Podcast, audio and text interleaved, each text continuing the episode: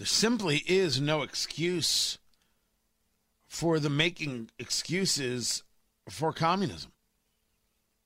This idea of blaming the United States for the issues in Cuba is not only laughable, but in, in so many ways frightening because the people who push this seem to have a big grasp on culture. Tony Katz, 93 WIBC, good morning.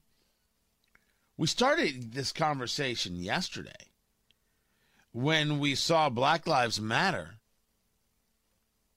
supporting the Cuban dictatorship. They they they did. We shouldn't deny such a thing. They were supporting what's going on in Cuba. They support Fidel Castro, putting out tweets like Black Lives Matter condemns the U.S. federal government's inhumane treatment of Cubans and urges it to immediately lift the economic embargo. This cruel and inhumane policy, instituted with the explicit intention of destabilizing the country and undermining Cubans' right to choose their own government, is at the heart of Cuba's current crisis. No, communism is at the heart of their current crisis. But Black Lives Matter has never lied about who they are. They've never lied about the fact that they are Marxists. And we have never lied about the fact that this was never about race. This was only and solely about ideology. And the people who didn't understand that, well, they were duped or they allowed themselves to be duped, or whatever the case may be. And now that they know it, the question is, what are they going to do? And that applies to businesses and business leaders right here in Indianapolis and sports teams right here in Indianapolis. No one is saying you shouldn't have a voice and speak and you, you believe things, you want to share things. I, I make no argument to that. What do you think I do for a living?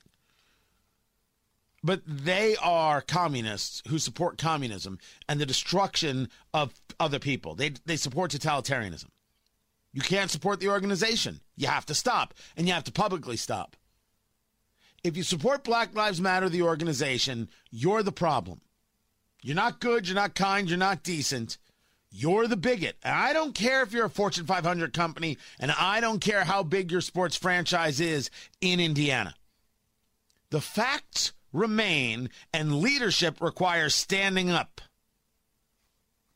I'm pretty hot on the subject. I will not lie. I will. I, I, I am toning it down for you. That much is for sure. I just don't want to hear it. Don't tell me how woke you are if you're not willing to stand up to people who support communism. People like Representative Ocasio Cortez, who, t- who tweets out, We stand in solidarity with the Cuban people and condemn the suppression of the media, speech, and protest. We also call for an end to the U.S. embargo and additional Trump era sanctions, restrictions that are profoundly contributing to the suffering of Cubans. That's not true. Not the facts, not at all, not in any way. The statement from Representative Ocasio Cortez is the same statement uh, in, in, in theory and in, and, in, and in emphasis as that of Black Lives Matter. It's a support of a Cuban dictatorship, uh, of communism. It's disgusting, and there's no place for Representative Ocasio Cortez in the lives of Americans. She can go live her life, but to allow her a, a place of leadership is horrific. Equally horrific is Twitter. When explaining the trending topic of Black Lives Matter, this is what they said. The BLM Global Network Foundation released a statement calling on the U.S. government to end its embargo on Cuba, prompting some to discuss how the organization and BLM as a movement are not always aligned.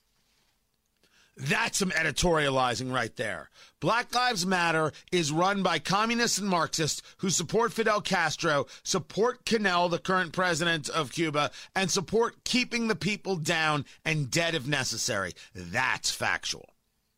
So it seems, does Representative Ocasio Cortez. Oh, she can put out a tweet about it saying, oh, that's Tony Katz, but I'm right.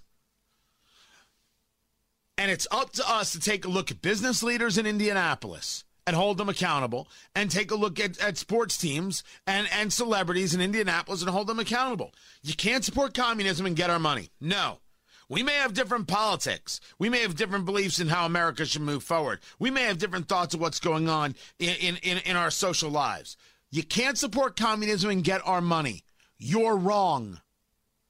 You're not good and special and decent because you can catch or throw or shoot or kick. No.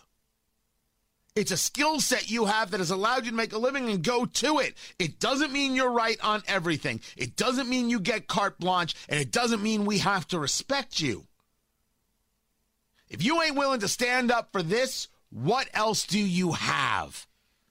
LeBron James wasn't willing to stand up against China regarding the Hong Kongers, uh, regarding Uyghur Muslims for a paycheck was willing to throw Daryl Morey under the bus, and that was wrong. Can't side with communists. no, no. And what's happening to the Cubans right now is awful. And we have an administration that won't give them, won't allow them into the country, these actual refugees.